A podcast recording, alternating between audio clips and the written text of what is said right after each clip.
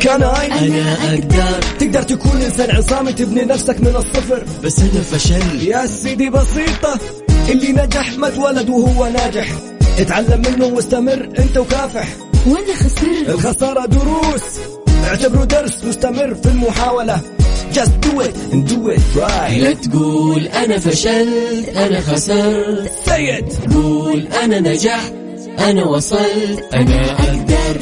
الآن اعرف حقوقك. مع المستشار تراد باسنبل والمستشار والمحامي القانوني خالد أبو راشد على Mix FM. Mix FM هي كلها هي في كلها في ال mix.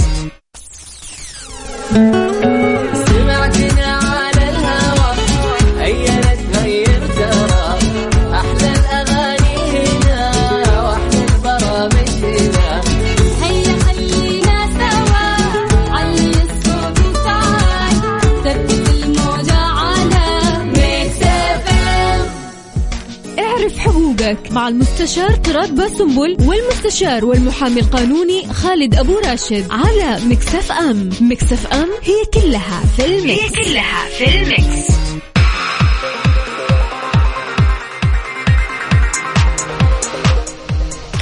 لي السلام عليكم ورحمة الله وبركاته. بسم الله الرحمن الرحيم. والصلاة والسلام على نبينا محمد وعلى آله وصحبه أجمعين. رب اشرح لي صدري ويسر لي أمري. واحلل عقدة من لساني يفقه قولي. اللهم اجعلنا من الذين هدوا إلى الطيب من القول وهدوا إلى صراط الحميد. اللهم علمنا ما ينفعنا وانفعنا بما علمتنا وزدنا يا رب علما. عسى أن يهديني ربي لأقرب من هذا رشدا. على الله توكلنا. ربنا آتنا الحكمة وفصل الخطاب. ربنا آتنا رحمة من عندك. وعلمنا من لدنك علما. إنا إن شاء الله لمهتدون. كذا أيوه. عشان. تمام. اليوم موضوع مختلف. اعرف حقوقك مع المستشار القانوني والمحكم الدولي ورئيس لجنة المحامين في منطقة مكة المكرمة. التي تشمل مكة وطائف وجدة و... و... وما جاورها.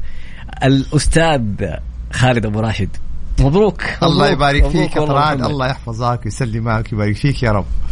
يعني اولا هنيئا لنا الثقة الجميلة هذه إنه يعني شريكنا وممثل إذاعتنا وعلى قولهم العراب اللي يبسط المعلومة ويوصلها بطريقة يفهمها الجميع ويستمتع فيها الجميع. أنت تستخدم أسلوب يسموه edutainment التعليم الترفيهي. تجيبها بطريقة جميلة بأمثلة توصل للجميع تلامس قلوب الناس وحياتهم الشخصية. فالحمد لله عليك. الله الحمد لله فضل من الله عز وجل. شكرا لك يا طراد أكيد يعني والله إن شاء الله يا ربي يعني آه، يقوينا ويعيننا على هذه المسؤولية المهمة. اليوم الموضوع يعني مختلف الأسئلة مفتوحة لكن في موضوعين أساسيين يتكلم عنهم أبو محمد. بيتكرروا دائما من بدايات البرنامج من بدايات استخدام الهاتف الجوال. إيش الفرق بين إني أصور متحرش أو أصور شخص بيرتكب جريمة وبيرتكب خطأ وبين إني أشهر في هذا الشخص وأنشر في وسائل التواصل الاجتماعي. إيش الفرق بينهم؟ أبو محمد نبدأ. نعم. آه في البداية طبعا بسم الله الرحمن الرحيم. الحمد لله رب العالمين والصلاة والسلام على نبينا محمد وعلى آله وصحبه أجمعين. فعلا يا أهلا وسهلا بك يا طراد وبكل اللي بيتابعونا عبر Mix FM ومختلف وسائل التواصل. آه فعلا يا طراد حصل جدل آه قبل أسبوعين. آه، في بعض التصريحات اللي تم صياغتها بشكل غير دقيق فيما يتعلق بتصوير المتحرش وصار هنالك لبس. فلذلك ترى إحنا نحب نكرر ونوضح بدقة شديدة جدا. لابد أن نفرق بين تصوير المتحرش كدليل وبين نشر هذه الصور والتشهير كجريمة معلوماتية. يعني كيف؟ الآن إحنا بنقول إنه إذا زي ما تفضلت يا طراد إذا صار هنالك جريمة مخالفة أنت تصور وتبلغ. تصور وتبلغ. ما تيجي تصور وتنشر وتشهر. ال- التصريحات أو بالاصح بعض الحسابات كتبت أن تصوير المتحرش جريمة. أوه. فهنا صار اللبس. وصار الناس يقولوا طب أنا لو ما صورت كيف كيف, بدي اثبته إحنا هنا لأ بنوضح وبنفصل إنه التصوير شخص بيرتكب مخالفة بهدف الدل- كدليل أو الإبلاغ ليس بجريمة كهذا دليل لكن إنه أنت تيجي تنشر هنا اصبحت جريمه، ليش؟ لأن التشهير هو عقوبة في حد ذاتها. وهذه العقوبة يبو لابد أن ينص عليها في الحكم نفسه. مم. القضاء هو الذي يحكم بالتشهير والجهات الرسمية هي التي تنفذ التشهير مم. انت مو من حقك انك تشهر يعني القاضي يقول و- في النص الحكم ويتم تشهير ويتم به التشهير به مثلا في نفس الوسيلة أو عبر وسيلة إعلامية أو عبر وسيلة تواصل يحدد آلية التشهير مم. والجهة المعنية هي التي تقوم بتنفيذ هذا التشهير ليس من حق أي إنسان أن يشهر بالآخرين. جميل. خط أو النقطة آخر السطر. حتقول لي إنه هذا سيء طيب هذا ارتكب جريمة. مش أنت اللي تحكم ولا أنت اللي تشهر. أنت تبلغ هذا من حقك. تبلغ تقدم الأدلة والقضاء هو الذي يحكم. والقضاء إن رأى التشهير يشهر طبعا أو يحدد الآلية حقة التشهير. وأنا أتفق مع هذا الأمر جملة وتفصيلا ليه يا طراد؟ مم. يعني اليوم لو كل واحد صور شخص وشهر بقى متحرش. طيب ما في احتمال ولا واحد في المية ما يكون متحرش؟ صح. أو يكون ما- كيدي. ما بضا- برافو عليك. ما في احتمال يكون يعني بيفتري عليه أو مثلا هو ما سبق إنه تحرش أو شيء من هذا القبيل. إيش الوضع في هذه الحالة؟ ما في احتمال بعد ما يتم التشهير يطلع بريء صح. بعد التحقيق والسماع من يطلع مع. أمه مع أخته مع أيوه بالضبط. فلذلك ما يكون هنالك تشهير إلا من خلال القضاء. إن نص على ذلك في حكم من الأحكام وآلية التشهير نختصر المحور ال- ال- ال- الأول ونوضح نقول نصور كدليل ونقدم للجهات الرسمية فقط. نشهر أرتكبنا جريمة معلوماتية. وذكرت في أن العقوبة قد أنا أقول قد تكون أكبر من الم- المتحرش نفسه. يغ- ينطبق أيضا على ذلك عقوبة المشهر أكثر. قد قد مم. قد ممكن تكون نفس العقوبة ممكن تكون أقل ممكن تكون أكثر. اثنين أيضا الموظفين في الشركات والموظفين في الجهات الحكومية. لما يجي يصور مثلا داخل الجهة الحكومية ولا ينشر صورة مثلا تعميم وإن كان مخالف مم. ويروح يكتب في وسائل التواصل. ترى هذه جريمة. مديرك خالف الجهة اللي أنت بتعمل لديها خالف في جهات رسمية. في مكتب عمل في آه، الوزير ان كان قطاع حكومي في مدير الوزارة في جهات رسمية تبلغ في نزاهة في كل شيء. غير كذا أبو محمد هذه النقطة بالذات لكن ما تشهر. هذه النقطة بالذات إنك تتكلم على جهة عملك وأنت في في على على وسائل التواصل الاجتماعي، الآن أصبحت معظم الجهات تبى تتقدم لوظيفة، تبى تتقدم لتسجيل في جمعية، تبى تتقدم لأي مكان، يقول لك أعطيني وسائل تواصل اجتماعي عندك. أيوه لما ألاقيك جالس تسب في مديرك ولا تسب في في الجهة اللي كنت تشتغل فيها، كيف حشغلك؟ برافو عليك هذا جانب آخر كمان غير الجانب الجنائي أيضا وهذه ملاحظة جدا مهمة وقد نكون أول مرة نتطرق لها يا طراد أو قد يعني نتطرق لها قبل كده جروبات العمل أوه. لا يعني وهنا أكرر لا يعني أنه إذا كان عندنا group عمل نقوم نشهر في الموظفين.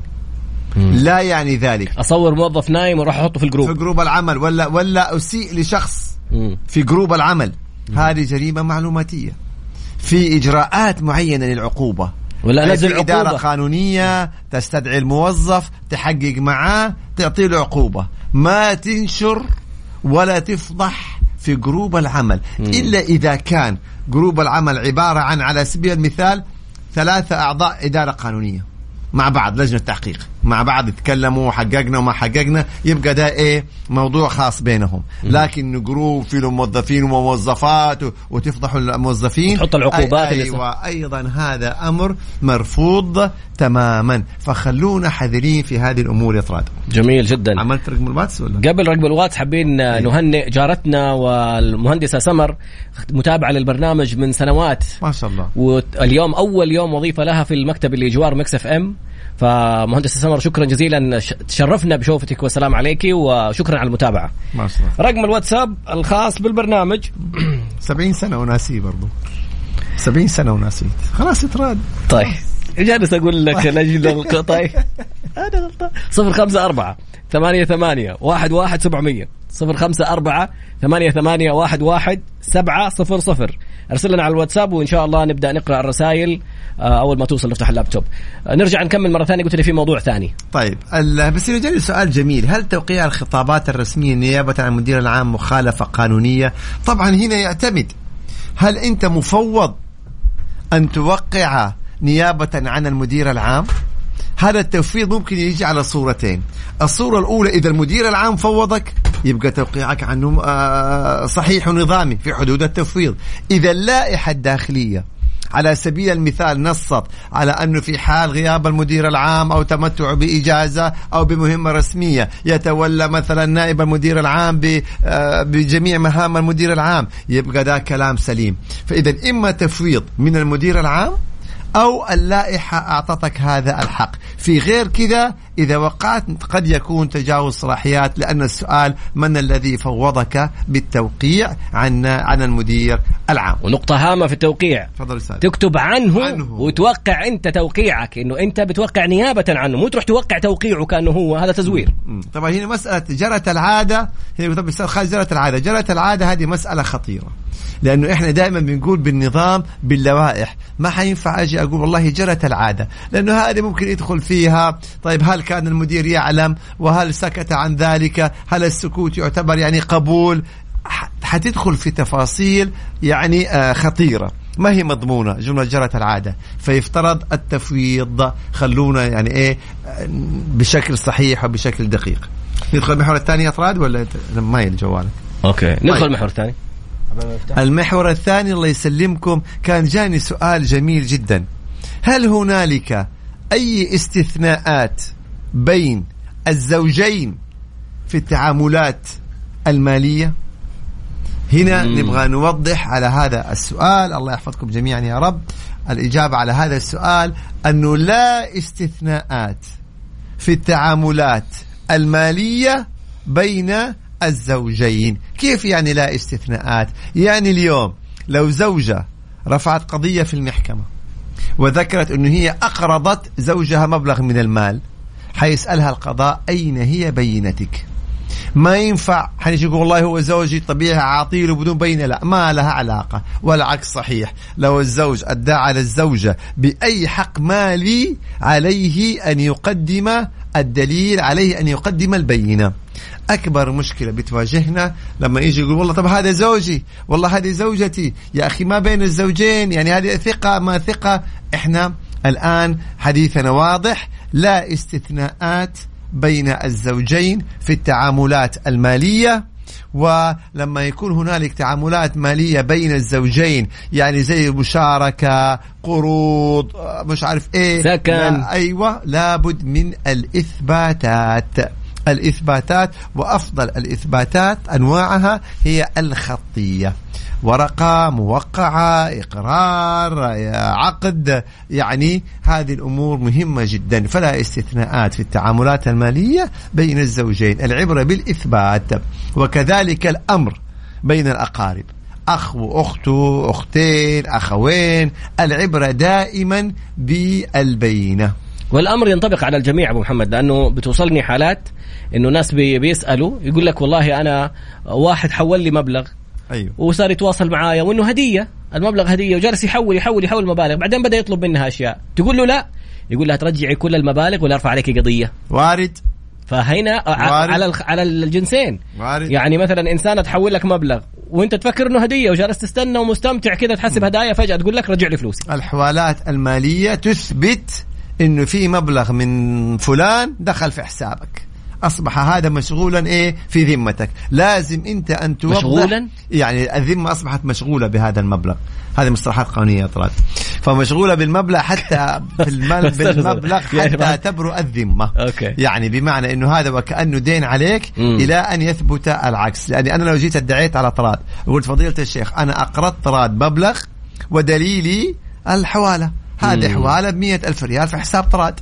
خلاص أنا كذا قدمت البينة إني حولت لك مبلغ مئة ألف. فالقاضي حيسألك حيقول لك طيب هذا أبو راشد الآن عنده ما يثبت إنه حول لك المبلغ ال ألف حسابك قرضا.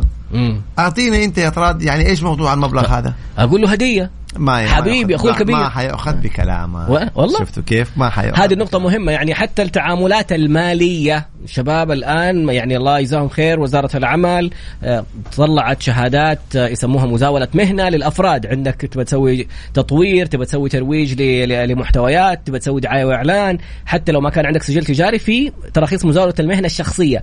حتى وأنت عندك الترخيص لما أحد يحول لك مبلغ سوي فاتورة. وخليه يوقع لك عليها. عشان بكرة لو قال لك يلا تعال اعلن لي ولا تعال سوي لي وأعلنت. يرجع يقول لك والله هات لي فلوسي. طيب إذا افترضنا من بلد ثانية مثلا جدة الرياض كذا وأنا ببيع منتجات غذائية. اسمها مدينة. مدينة, مدينة ثانية. بلد إيه؟ بلد ثانية؟ بدينا يا كلنا في بلد. طلال، الله يهديك يعني. ترى أتخذ معك إجراءات أشد من الأول. رئيس. طيب. فنرجع ثاني ونقول. فهنا تمام أو يقول لك أنا كل يوم بيحولوا لي 10 أشخاص 20 شخص ما ببيع منتجات غذائية سريعة كذا كل واحد حي... من فين أجيب له ورقه يوقع عليها على الأقل أرسل له واتساب أو أوه. رسالة نصية إنه وصلني المبلغ 100 ريال المحول منك بخصوص آه، شراء كذا على الأقل تثبت عليه مم. يعني صحيح إن هي صادرة منك مو منه بس تظل قرينة. تظل قرينة يعني. هذه الجزئيه مهمة. الموضوع الثاني في نفس الموضوع حق الحوالات. أنا أبغى أعطي شخص مبلغ وأقول له أبو محمد حول لي للشخص هذا. أنت حولت لهذا الشخص. فجأة الآن الرجال تقول أنت خالد أبو راشد يقول لطراد فين يبغى المبلغ اللي قلت لي حوله لصاحبك هذا؟ حقول لك والله آه، خلاص روح اطلبه منه. الفكرة إنه أنت يا اللي استلمت المبلغ مسؤول أمام صاحب الحساب اللي حول لك. تقول لي هو صاحبه أرسل لي صاحبه عليه دين فاكر حق ال- النفقة؟ اي اي واحد عليه نفقة لزوجته يروح يرسل لها من حساب مرته الجديدة. يعني زوجته الجديدة الآن بإمكانها بعد ما استلمت كل المبالغ ترجع تطالب باستردادها. تقول لك والله هذه حز- آه، حوالات مديونية زي ما أنت تفضلت. اي ديو فانتبه حتى بتستقبل من مين أنا أجي أقول لك والله حاعطيك هدية من حساب خالد أبو راشد طب خالد أبو راشد ما قال لك ما ما هي هدية. طراد قال لي حول بعدين الرجال ما سددني رجع لي فلوسي. أكبر مشكلة لما يكون في تعامل بين شخصين مم. فتيجي المبالغ من طرف ثالث هيا. هذه مشكلة حقيقية. يكون بيني وبين طراد تعامل أقول له طيب يلا أنا ححول لك المبلغ بس مو من حسابي من حساب فلان. هنا أصبح فلان دائن لطراد. بغض النظر أنت موقع أيوة. مع أبو راشد. وبيني وبينه عقود هذاك يقول هذا أنا موضوع هذا موضوع. فتمام. بعد قليل. نتابع إن شاء الله في الفقرة القادمة. في الفترة القادمة آه، يعني أهلا وسهلا بكم بأسئلتكم في مختلف المجالات القانونية يعني مثلا عقارية أحوال شخصية تجارية عمالية جنائية. طبعا إحنا نتكلم كثقافة عامة قدر الإمكان.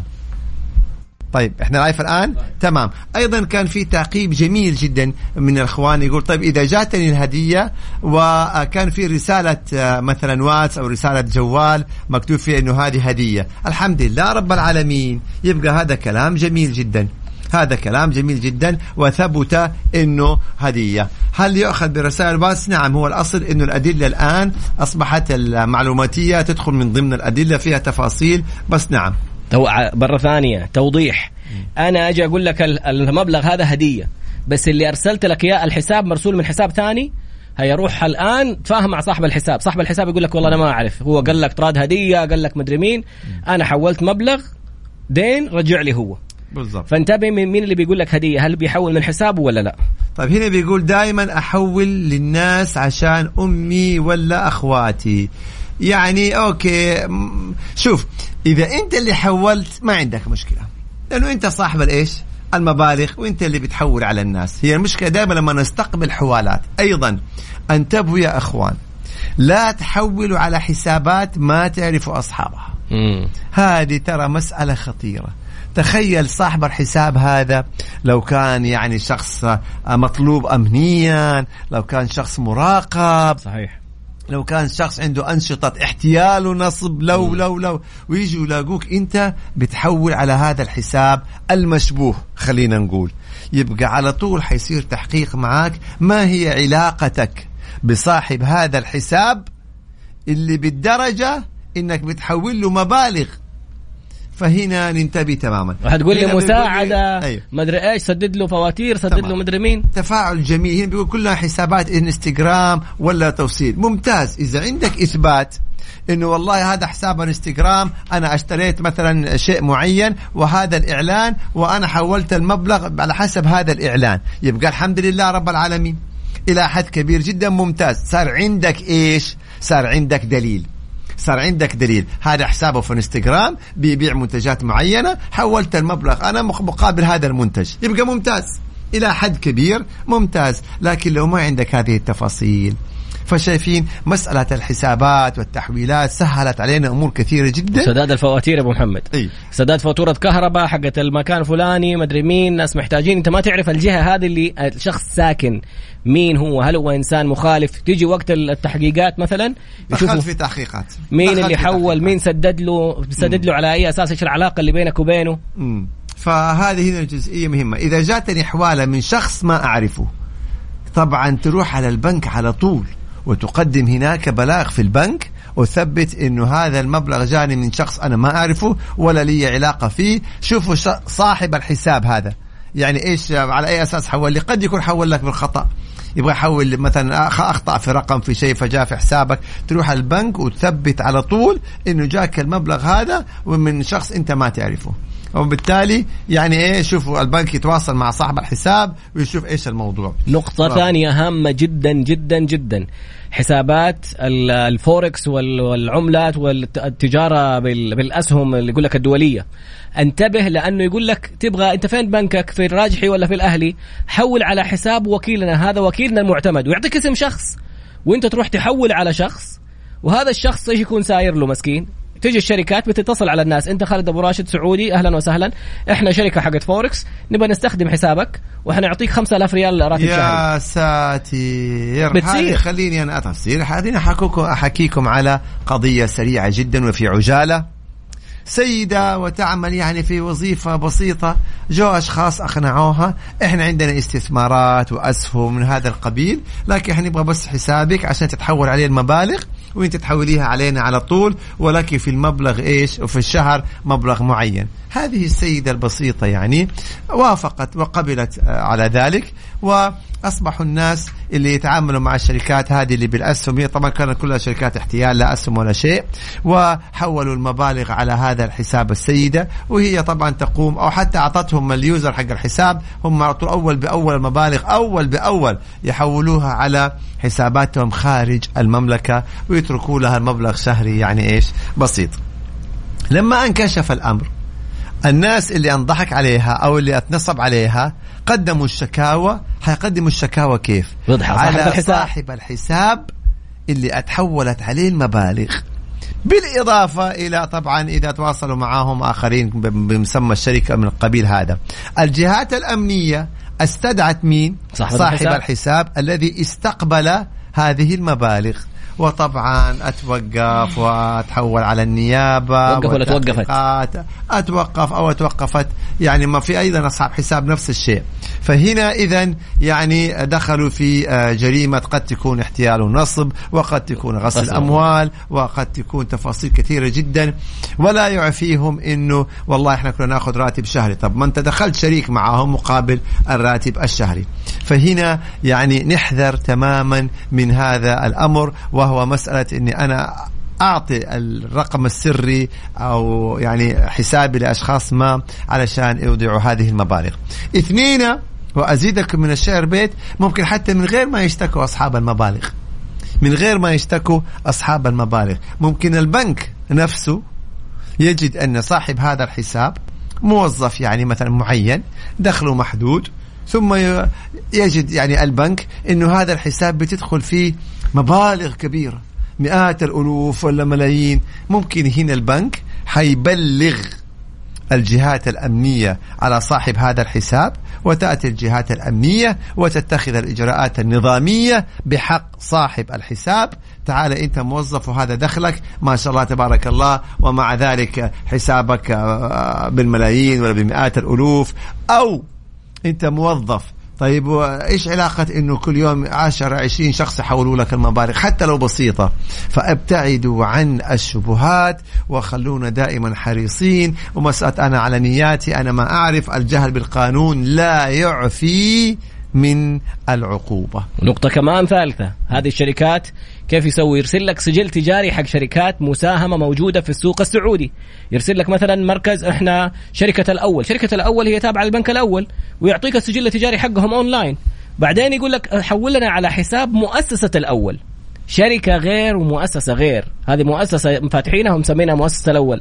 أنت تيجي تحول على حساب المؤسسة تفكر نفسك محولها على حساب الشركة اللي م- مسجلة في السوق السعودي.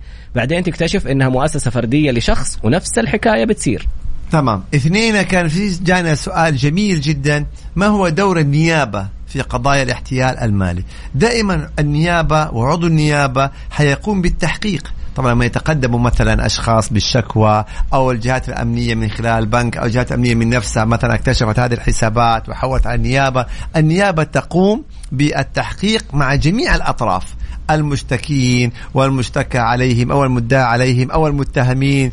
ف إذا آه، تبين لها أو ثبت لدى النيابة أن هذا الفلان متهم فعلا قام بدور آه، احتيال مالي أو غسل أموال أو ما إلى ذلك بالأدلة تقوم بإعداد لائحة الاتهام.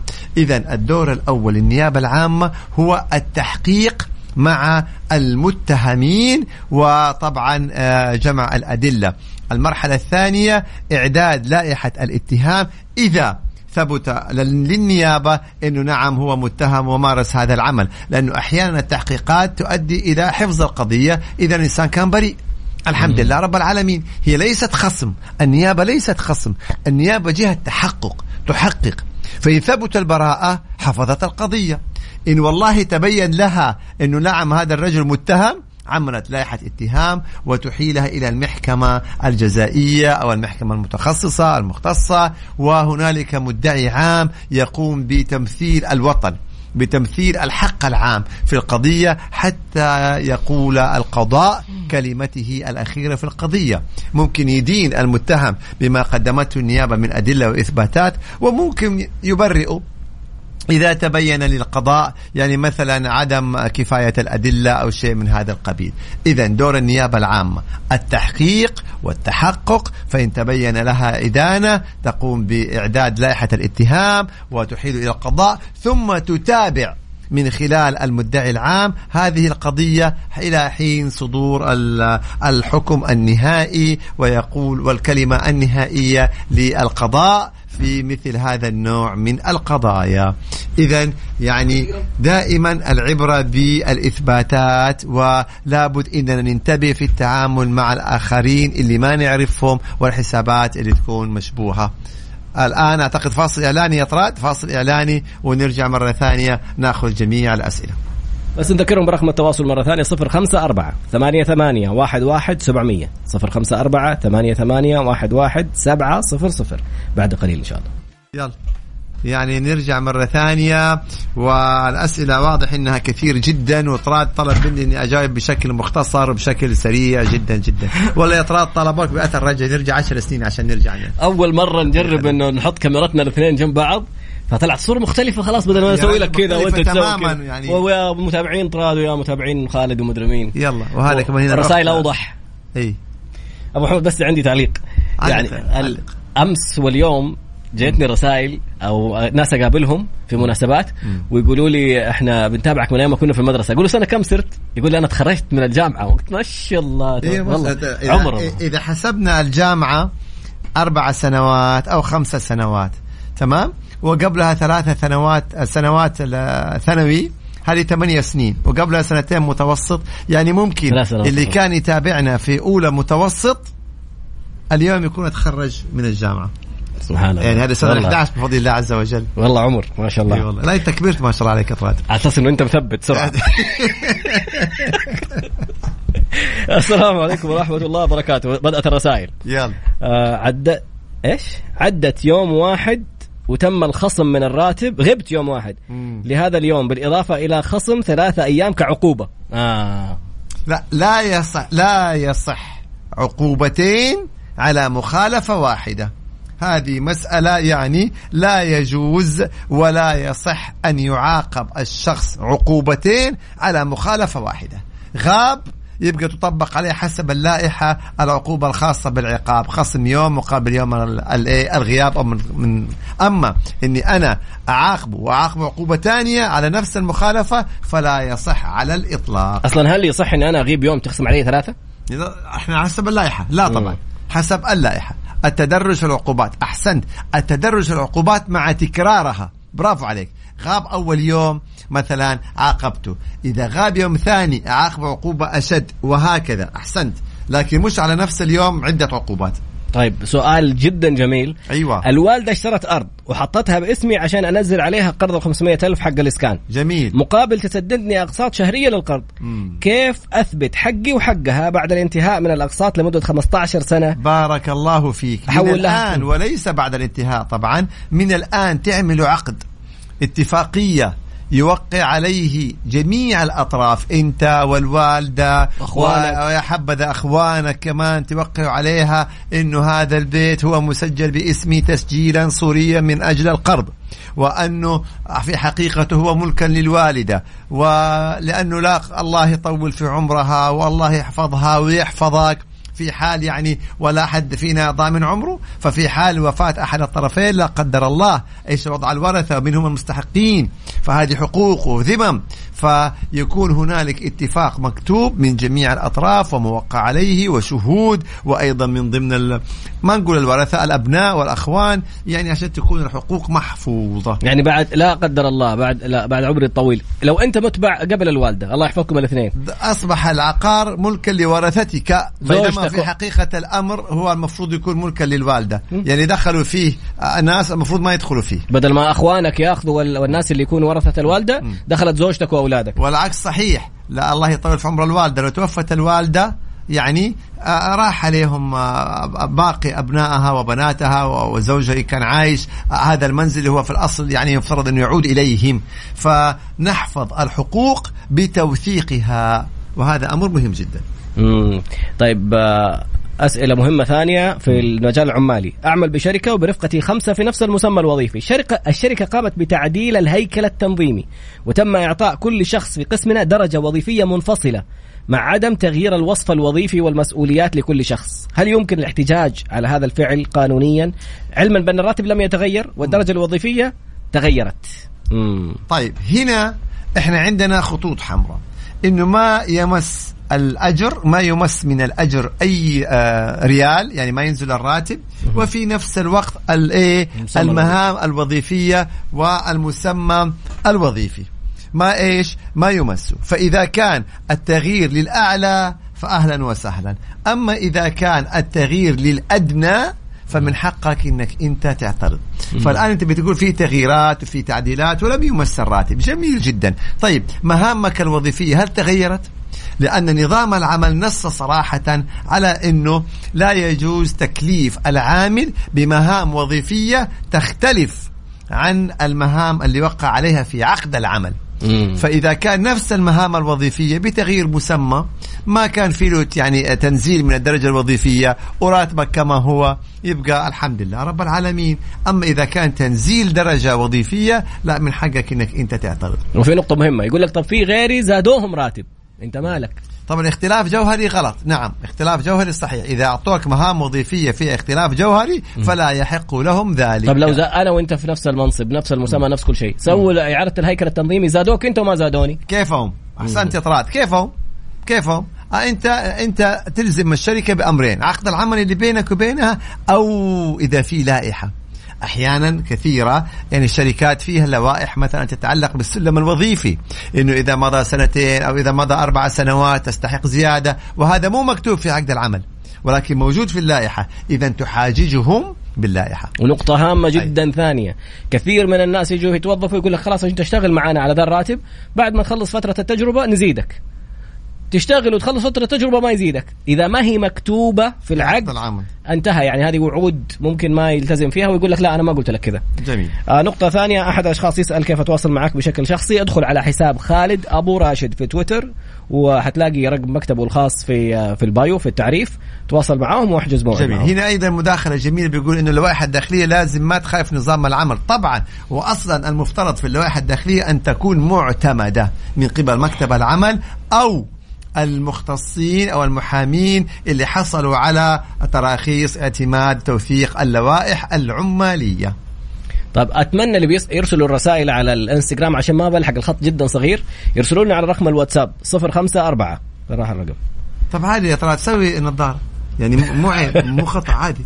يقول أنا يعني كذا مع حكم السن بحكم السنين اللي أمضيناها طب هي. أقرأ. آه، آه، أقرأ. أقرأ. أنا اللي قلت أنت اللي قلت الرسالة أموري طيب. طيبة وجوالي طيب لا طيب أقرأ الرسالة طيب. هذه وتقول ما شاء الله نظرك إيه. كويس إيه،. أبو سن طيب الرسالة الثانية يقول لك هل لابد أن أذكر في الحوالة أنها قرض ولا مجرد التحويل من حساب لحساب يعتبر قرض؟ لا الأفضل إنك أنت تكتب قرض. مم. لا مهم جدا إنك أنت تكتب قرض عشان لا ندخل في التأويلات وتحليف يمين وإثباتات لكن تكتب إنها قرض خلاص الحمد لله رب العالمين.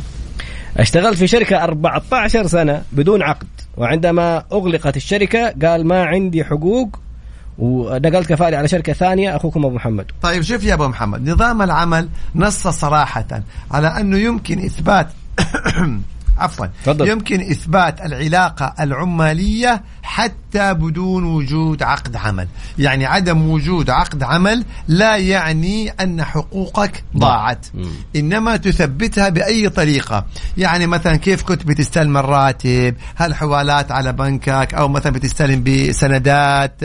هل عندك بطاقة عمل رسمية؟ خطابات مثلا من جهة العمل ليك بمسمى وظيفتك؟ شهادة الشهود؟ الإيميلات؟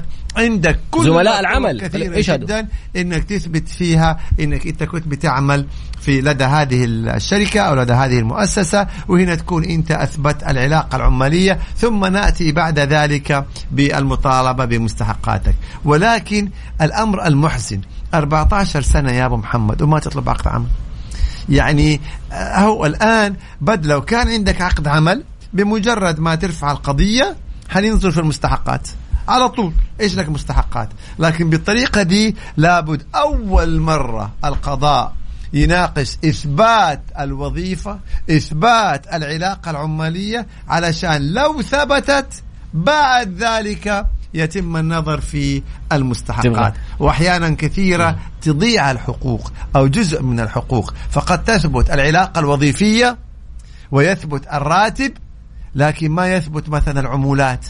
ما يثبت النسب ما تثبت البدلات. ما انت يا دوبك اثبتت العلاقه الوظيفيه دي كلها تفرق مرة كثير في مكافأة نهاية الخدمة. الأمر الأكثر حزنا. يعني. الأمر الأكثر حزنا لو أنت أرسلت لنا هذه الرسالة بعد ما قفلت الشركة لها سنة. يعني لو مرت سنة كاملة على انتهاء العلاقة العمالية وأنت ما طلبت بحقوقك؟ ممكن تضيع سواء حتى بالعقد أيضا ممكن تضيع في الحالة هذه. مضي المدة. طيب رساله ثانية هذا قلنا عليها. حتى حسابك. يقول لك هنا هل يحق للعمل للع... للعمل إجبار الموظف على ق... شوف ما حكمل السؤال. ما في شيء اسمه إجبار موظف.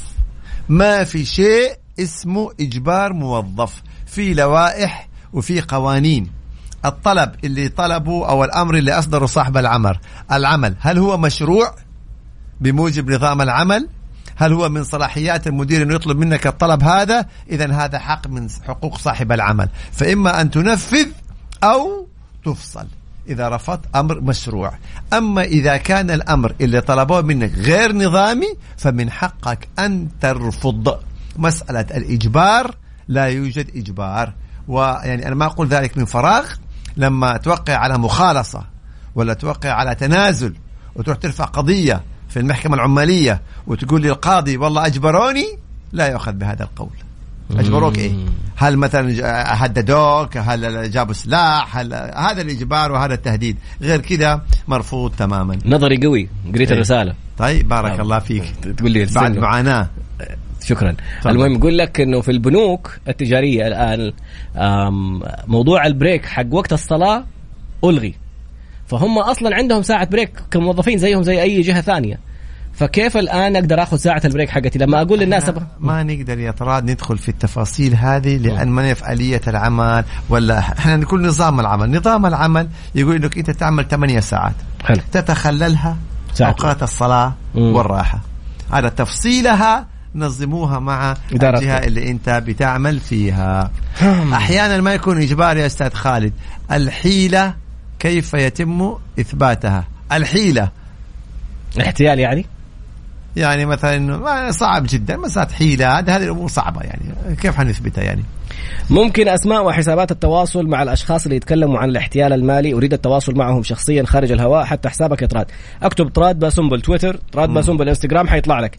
وأنا حاط رقم جوالي حتى على على حسابات وسائل التواصل الاجتماعي لأنه الآن إن شاء الله حنسوي حملة فيديو تعريفي عن وسائل النصب والاحتيال اللي جالسين يسووها الناس. بياخذوا مقاطع فيديو أبو محمد مم. من لقاءات تلفزيونية. أيوة. إنه الناس يقولوا الاستثمار وسوق الأسهم سوق الأسهم. بعدين يقول لك يا إحنا اللي بنتكلم عن هذا الموضوع حول لنا.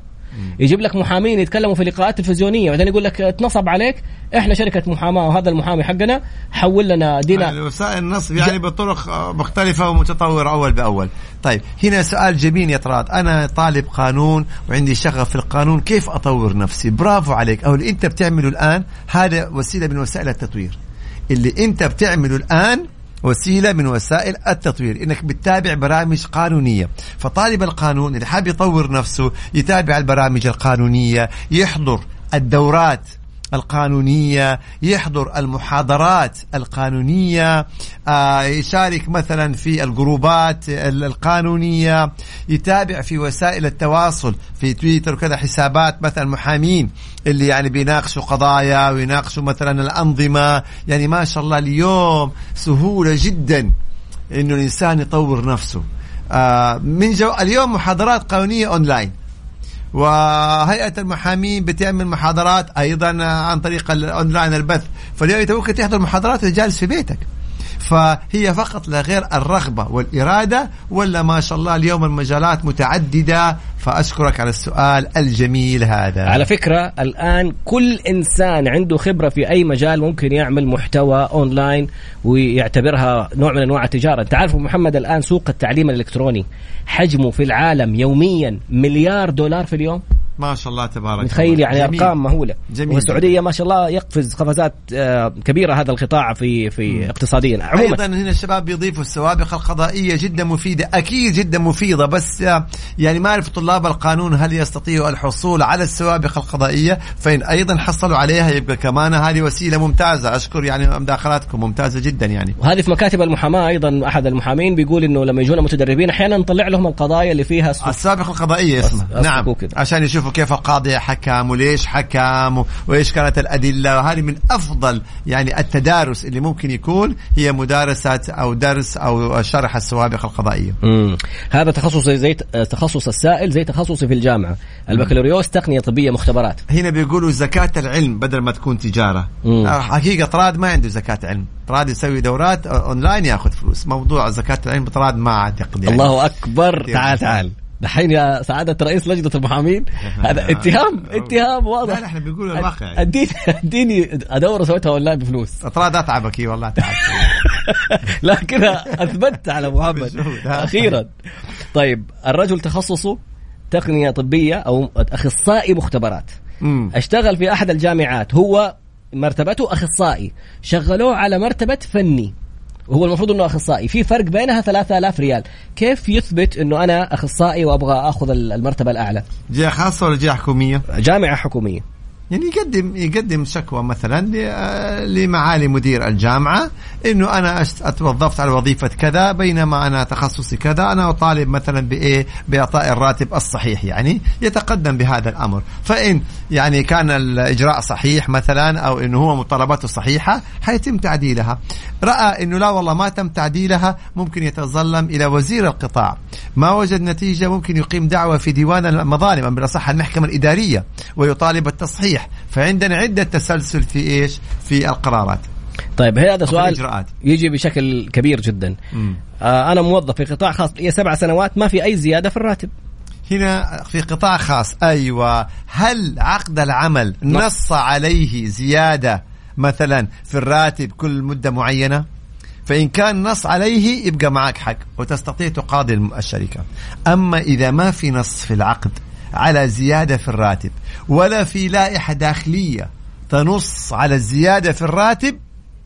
إذا مو من حقك أنك تطالب بزيادة في الراتب وإن أعطوا زيادة لبعض الموظفين. يعني أنا أختصر القول إلا إذا إما إذا أن تكون في عقد العمل منصوص عليها الزيادة أو أن تكون في اللائحة.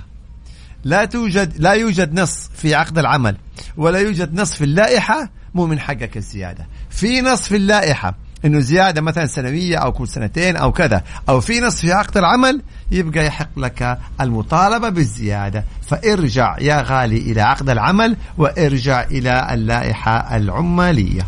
سؤال جدا جميل. قبل شوي تكلمت عن. ال breakات اللي أو... إنها من ال breakات المعتمدة اوقات الصلوات. يقول لك هل يحق لمديري بسبب الازدحام إنه يقول لي ما تخرج break الصلاة لدرجة إني أجمع الظهر مع العصر؟ لا طبعا. لا طبعا. ما يحق له ذلك اطلاقا ونظام العمل واضح وصريح إنه خمسة ساعات متصلة ما يعمل أكثر من خمسة ساعات أوه. متصلة تمام ف وأيضا آه نظام العمل نص. صراحة على آه أوقات الصلاة هذه عبادة هذا دين فكون إني أنا آه والعياذ بالله آه ما أصلي الفرض في وقته خرجوا عن وقته وأنتظر إلى أن يصل إلى الفرض اللي بعده لا عشان يقول لك زحمة. أعوذ بالله. لا لا لا لا. الدين خمس ساعات مو أول مرة أسمع المعلومة دي. في نظام العمل. خمس إذا ساعات متواصل. خمس ساعات متواصل لازم يكون في آه بريك راحة. لابد يا أخي بني آدمين. الفقرة القادمة ستكون الأخيرة بعد قليل إن شاء الله. إن شاء الله تعالى. فهنا يا شباب ديننا هذا مو ثوابت مو خط أحمر. هذا يعني لا يمس في أمور هذه لا مساس فيها. آه طيب okay. اعطينا الاسم نعلنه طيب. إحنا live الآن. live موسى برناوي. موسى برناوي أخونا وحبيبنا وصديقنا ونفخر به. عارفين ليش؟ برناوي. نفخر بموسى برناوي لأنه بيتابعنا من 2014 من لما كان في المتوسط. الله يوفقك يا موسى ويسعدك. ونتمنى لك مزيد من التوفيق والنجاح. أنت وكل اللي بيتابعونا سواء كان من عشر سنين أو اليوم أو في أي وقت يعني. الموضوع ما, ما شاء الله بيتابعنا من قبل ثمانية سنوات. وابو محمد يقول لا يكون كان ثالثه متوسط وصار اولى ثانوي. وأنا ما أدري التواريخ. طب يعني يقول لك 14 آه، سنه صحيح هذا صحيح. 2014 فايضا كان سؤال جميل يقول لو شخص حلف يمين وانت صدر الحكم. وبعدين هنالك شهود إنه على سبيل المثال كان غير صحيح ويمين كاذبه تقدم التماس وتقدم شهودك وأدلتك في- فيعاد النظر في القضية. فإن ثبت إنه فعلا يعني آه، آه، حلف يمين كاذبة يمين غموس والعياذ بالله فسوف يحال إلى المحكمة الجزائية وسوف يحكم عليه بالتعزير شرعا. جميل السؤال هذا. يقول لك أنا أشتغل في مؤسسة وبعد ما في بداية السنة أرسلوا لي عقد جديد لمدة سنتين. في فترة الثلاث الأشهر الأشهر نقلوني لمؤسسة ثانية لنفس صاحب العمل، هل أفقد السنوات الماضية من من حقوقي؟ طبعا لأنه إذا انتقلت من مؤسسة إلى مؤسسة وإن كان صاحب العمل. فهذا سجل وذلك سجل. هذه لها ذمة مستقلة وهذيك لها ذمة مستقلة. فالمفترض إنك أنت تصفي حقوقك بالكامل ثم تبدأ من أول وجديد في المؤسسة الجديدة أو إن المؤسسة الجديدة تثبت لك إنه أنت انتقلت إليها وهي مستعدة بسداد جميع حقوقك السابقة. هذه مهمة جدا. والله سؤال طويل وباقي دقيقتين محمد. طيب شوف أسئلة ثانية إذا نختصر. مبروك لك يا أبو محمد. سلطان حبيبي الله يحفظك يا رب إن شاء الله. سلطان الشدادي حبيبنا الآن يستعد للفقرة المميزة الجميلة اللي إحنا بنتابعها دائما يا رب إن شاء الله. آه هذا سؤال مرة جميل. متى يفترض إشعار الشركة برغبتي بترك الوظيفة؟ وكم الفترة اللي ينبغي توفيرها حسب لي النص المكتوب عليه في عقد العمل. أحيانا يكتبوا شهر إنذار أحيانا يكتبوا شهرين إنذار. قد يكون ثلاثة شهور إنذار. فلا بد نرجع لعقد العمل ونشوف ما هي الفترة اللي مكتوبة. شهر شهرين ثلاثة على حسب ما هو مكتوب في عقد العمل. وهذا برضو بقى في عقد العمل. سؤال ثاني يقول لك أنا شغال في شركة تم تأمين أفراد الأسرة وخصم المبلغ من من راتبي الشهري. هل هذا نظامي؟ حسب. العقد أنت هل ال- الشركة حتأمن عليك أنت تأمين الإلزامي وأهلك اختياري ينخصم على حسابه على حسابك الشخصي ولا في العقد موجود أنه يأمنوا عليك وعلى أهلك؟ تفضل. ما شاء الله عليه. صرت أجاوب أسأل سؤال. أنا والله صحيح والله خلاص. خلاص نمشي إحنا الاثنين. انتهت الحلقة. خلاص كذا؟ سبحانك تعال اللهم وبحمدك أشهد أن لا إله إلا أنت أستغفرك وأتوب إليك. وصل الوحش أبو السلاطين سلطان الشدادي متعدد المواهب.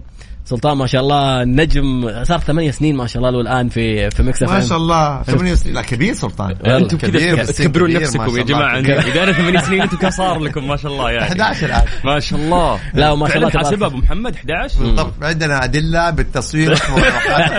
كل شيء دخل انتهت حلقتنا وبدأ دورك أنت ودورك أنت. اعرف حقوقك وطالب فيها. لما تكون عارف حقك شخصيتك تختلف. طيب،. اسلوبك بيختلف لسه ما جاء وقت الأخبار. حتى تخلصني من الموضوع. 11 سنة خبرة. حاسبها ما شاء الله. بالثانية. انتهى الوقت. سبحانك اللهم وبحمدك أشهد أن لا إله إلا أنت أستغفرك وأتوب إليك. في أمان الله. السلام عليكم.